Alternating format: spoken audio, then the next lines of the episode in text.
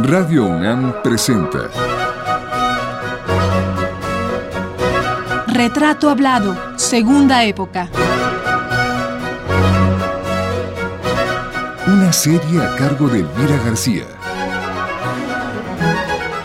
José Luis Ibáñez, primera parte. Amigos radioescuchas, hoy comenzamos a delinear el retrato hablado de José Luis Ibáñez, director de teatro y profesor de actuación desde hace cuatro décadas.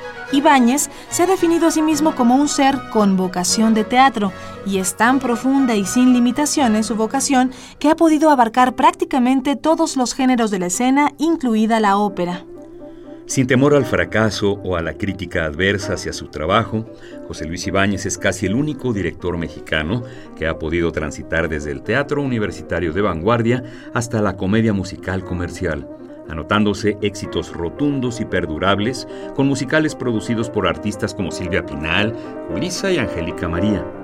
Con ellas, no solo estableció una relación profesional, sino que trabó una amistad que perdura hasta el día de hoy.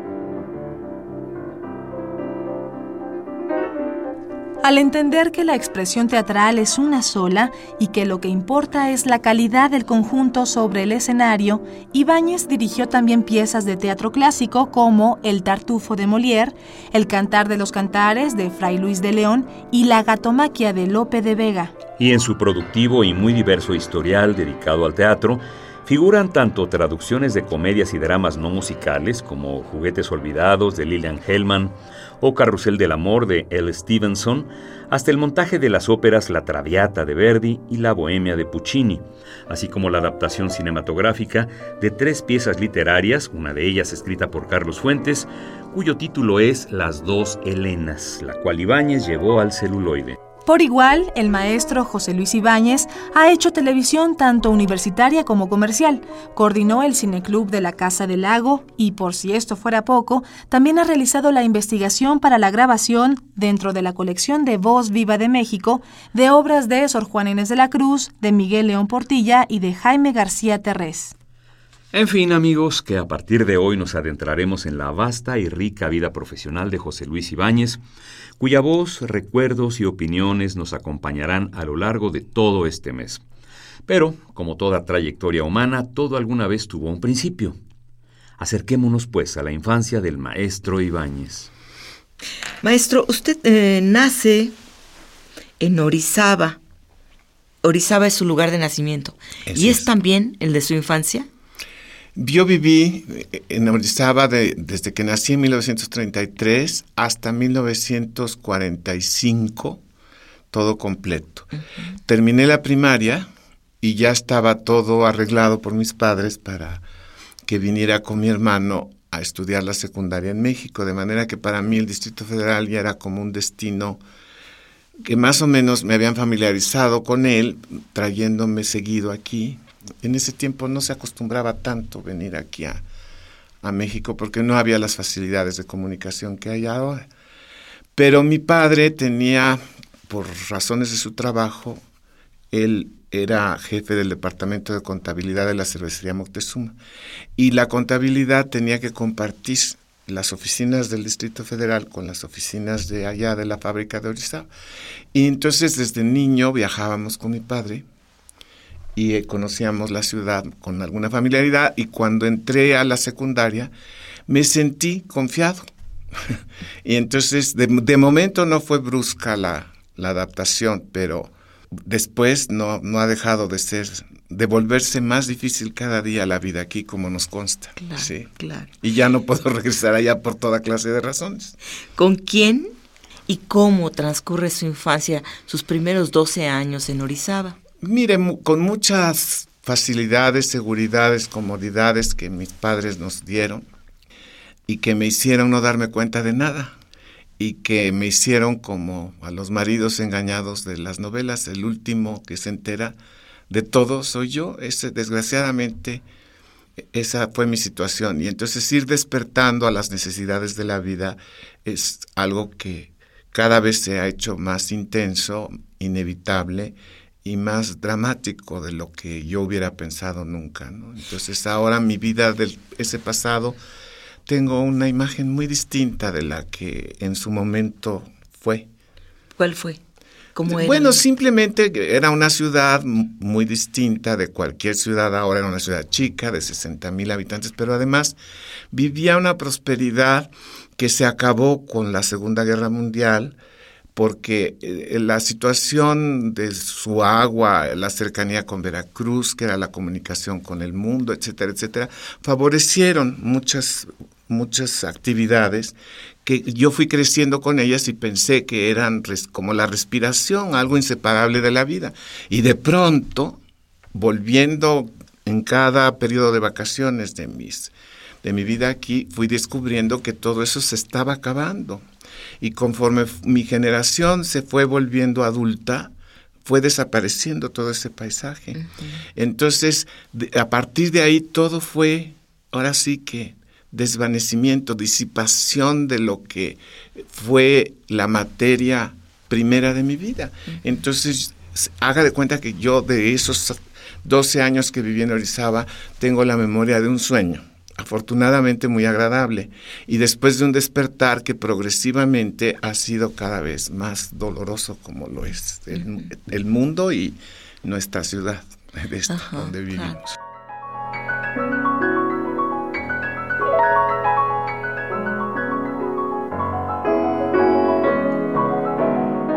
José Luis Ibáñez, nacido en Orizaba en 1933, siempre se ha sentido bien transitando de un extremo a otro del teatro, desde los musicales como Anita la huerfanita al teatro intermedio como Los hijos de Kennedy, oyendo hacia los autores clásicos que tanto le apasionan. Confiesa que a lo largo de su vida lo que ha hecho es ir respondiendo a los accidentes o variaciones, presiones superficiales o profundas que el destino le ha puesto enfrente. Todo ello le ha dado una experiencia profesional prácticamente única hoy en día.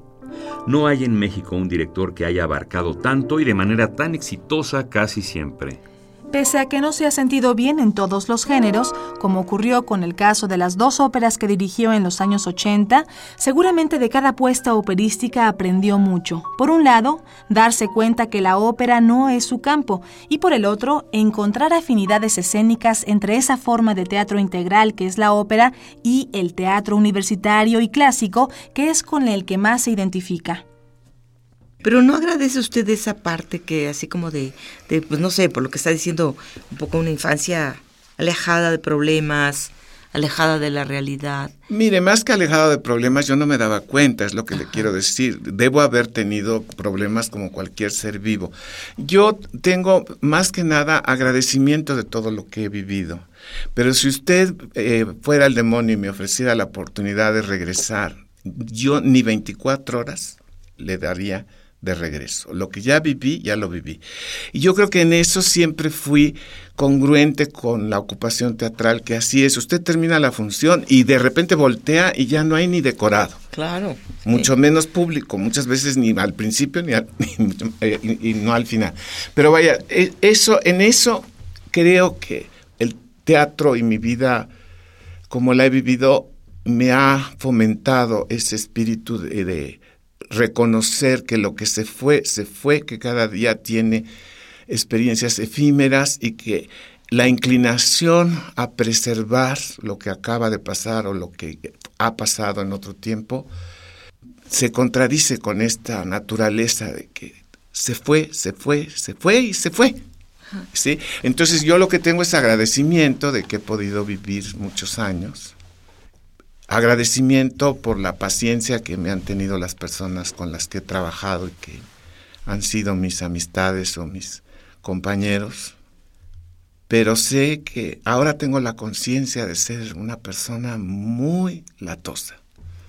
Poco, no, no, no estoy nada orgulloso de mi propio carácter, de veras. Tengo enorme gratitud y orgullo de muchas cosas, pero no de mí mismo. Muy bien. Bueno, vamos a ir viendo, a ver, este, nos va a platicar por qué no está tan orgulloso de su carácter, poco a poco lo vamos viendo. Pero usted cuando niño jugaba qué, al doctor, a la escuelita o al teatro? Yo no jugaba. ¿El teatro nunca? Jamás jugaba. Yo, además, yo no me di cuenta de que quería yo hacer teatro hasta ya muy adulto. Yo no he vivido más que una cadena de equivocaciones, por eso no tengo tantas ganas de contársela. Ojalá que no me hable de mi pasado porque no se lo voy a contar. Ya lo pasé. Entonces, si no jugaba, ¿qué? ¿Leía? Yo ya le digo, he preferido lo que haya sido, ahí debe estar, pero no, no, no tengo muchas ganas de reconstruirlo. Lo que sí le puedo decir es que desde que empecé a crecer fui extraño, raro, huraño, aislado, complicado, incomunicado. O sea que evidentemente era yo una persona mal colocada en la vida y no me daba cuenta. Pero yo no, si yo no quería, si quería yo jugar con mis compañeros no podía. O sea, no, es, una historia triste de, de inadaptación, de persona que le duele, digamos, todavía. No, no, no. ¿Le molesta? No, no, no, no, me molesta. Le digo, tengo agradecimiento de la vida.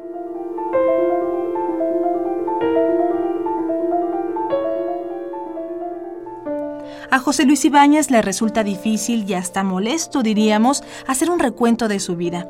Esto, al parecer, no es nuevo en él, sino que constituye un rasgo perenne de su personalidad. Ya en 1980, en una charla que sostuvo con Carmen Galindo, publicada en la revista universitaria de teatro, decía, El recuento y la revisión de la experiencia es algo tan difícil que me causa angustia. La angustia de que entre tanta palabra y tanto recordar lo que he hecho de aquí para atrás, no esté diciéndole a los alumnos de teatro que vienen, haz lo imposible por salirte con la tuya de una manera ética y que no cueste darle un pisotón a los demás, que no arrastre egoístamente el trabajo de los demás. Entonces, eh, hablemos del teatro. Cuando usted, muy jovencito, muy jovencito, pues tenía usted 21 años, en el año 54, cuando ya es usted asistente del director, de un director. Sí no. Mire, yo en 1954, cuando se abrió la ciudad universitaria, ingresé también a la carrera de eh, la especialidad de arte dramático, así se llamaba en ese tiempo, que era una especie de apéndice o sección, digamos, de, de, la, de letras españolas. Y entonces era un programa de estudios que había diseñado Rodolfo Sigli con algunos colaboradores ilustres, pero dedicado a la preparación justificada dentro de una facultad de letras, era para letras. Y yo, como siempre me pasa en la vida, yo no tengo la menor idea de lo que voy a hacer, pero que quiero hacer. Y entonces yo sabía yo muy bien que no tenía aptitudes porque toda mi vida iba comprobando qué inepto soy. No puedo dibujar, no sé escribir, me gusta mucho leer, pero eso no quiere decir que pueda yo escribir. Y, lo que sí fue sucediendo es que la Facultad de Filosofía y Letras fue abriéndome unas puertas y unos caminos que yo ya estaba acostumbrado a que siempre estaban cerradas.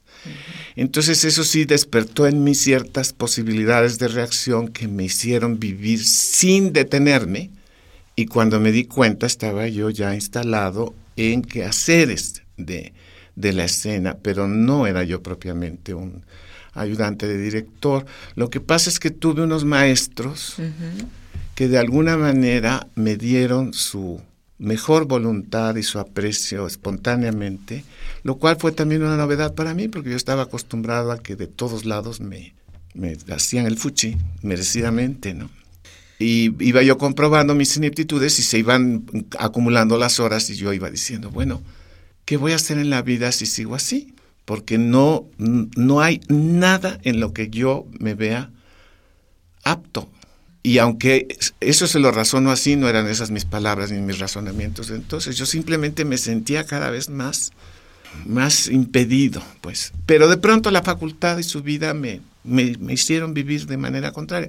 Y entonces fue en el escenario donde de pronto empecé a encontrar que cualquier cosa que me pedían, la hacía yo con algún grado de aptitud que me permitía tener una nueva petición.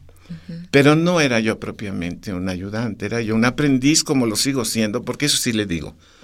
A estas alturas ya muy grande, sigo viviendo todos los días con las mismas ganas de aprender lo que no sé.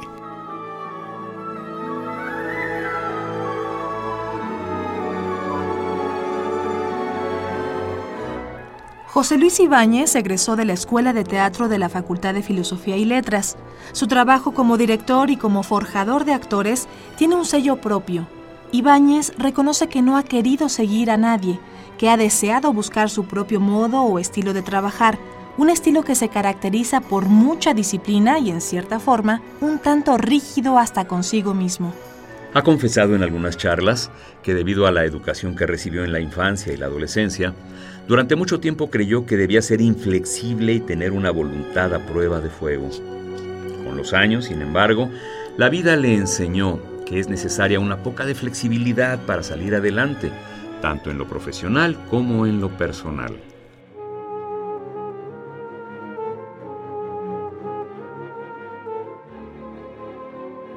Con todo esto, a mí me parece que, dijo, usted lo dice, que se siente inapto para muchas, muchas cosas, pero yo veo su currículum y ha hecho usted igual, por igual ópera, dirigido ópera que televisión, que teatro eh, eh, universitario. Eso es lo que yo quise decirle cuando le expreso que me, me agradezco que me hayan permitido acumular tanta experiencia. Usted no se puede imaginar con qué grado de sinceridad le digo que agradezco todo el caso que me han hecho esa cantidad de personas implícitas en esa lista. Y cuando me piden mi currículum, ese es mi acto de mayor agradecimiento, que ahí van no solamente las personas que ya son conocidas justificadamente, sino tantos desconocidos que contribuyen todos los días a que cada uno de nosotros haga lo que va acumulando en su vida.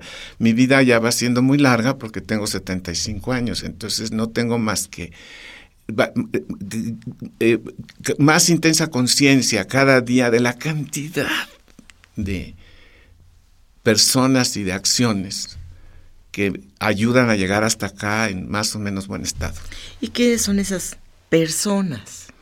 Pues todas las que están implícitas en esa lista, que es la, lista de mi currículum, que es Pero, suma medio siglo de experiencia teatral continua. Hasta hace muy pocos años yo no me detenía a pensar qué trabajo iba a hacer porque ya todo estaba decidido para que yo dirigiera dos o tres obras normalmente en el año, si no es que más.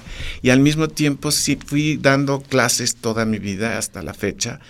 Y ahora ya no estoy eh, digamos, en posibilidad de, no, no figuro en, la, en, la, en las opciones de los productores, así es natural y así lo acepto yo bien, pero tengo, eso sí, el gusto de que pertenezco muy intensamente, por fortuna, a la vida de nuestra universidad en la misma facultad por donde todo empezó. Y entonces esa vida es la que vivo cada 24 horas con todas las ganas. Y ahí es donde sigo sintiendo la misma intensidad de trabajo, aunque ha cambiado la configuración o las, la manera de realizar ese trabajo. Entonces ahora este contacto con los nuevos, con los que van quedando cada vez más distantes en generación, en gustos, en aspiraciones, están conectados conmigo a través de esas experiencias, de manera que se hace como un círculo. Empecé por, la Facultad de Filosofía y Letras y, estoy en la Facultad de Filosofía y Letras y cuando usted se da cuenta, decir eso es darle congruencia a cualquier paparrucha que yo le pueda contar.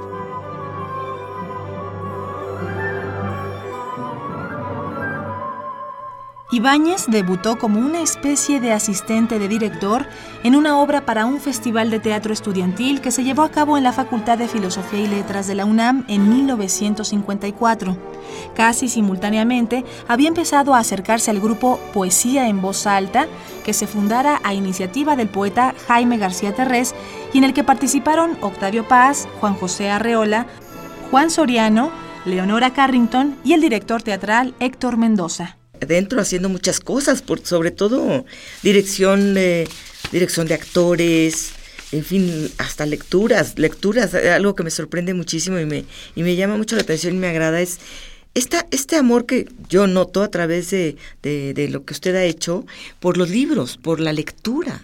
Usted es alguien que ha leído Pero es que, ¿qué, sería de nosotros sin los libros? En primer lugar, todo lo que no está cerca de uno está en los libros todo lo que no sabe, todo lo que no ha visto, todo lo que no verá, todo lo que ha pasado, todo lo que no ha pasado. Todo está en los libros. Entonces, ¿para qué sufre uno? Mientras más el, el tiempo que tenga usted en la vida para abrir un libro y compartirlo, eso es, eso es realmente lo más deseable. Y yo creo que eso sí me lo dio mi vida orizabeña, mis padres, de una manera humanamente muy eficaz. Me hicieron posible eso. ¿Le acercaron libros? No es que me lo hace. Mire, lo peor que uno puede hacer es decirle a la gente, el niño, haz tal cosa. Ten esto. La vuelve uno indeseable. y como si le dicen, cómete ese pastel, ya no le va a gustar. Es, el problema de la niñez es demasiado delicado, pues lo sabemos cuando ya llegamos a grandes, ¿no? Pero mis padres en, muchas cosas sí fueron muy estrictos y muy directamente exigentes y me hicieron indeseables muchas cosas. Pero esta no, nunca me la exigieron y sin embargo en mi casa siempre hubo asombrosamente los libros que son no solamente el centro, sino el objetivo de mi diario que hacer.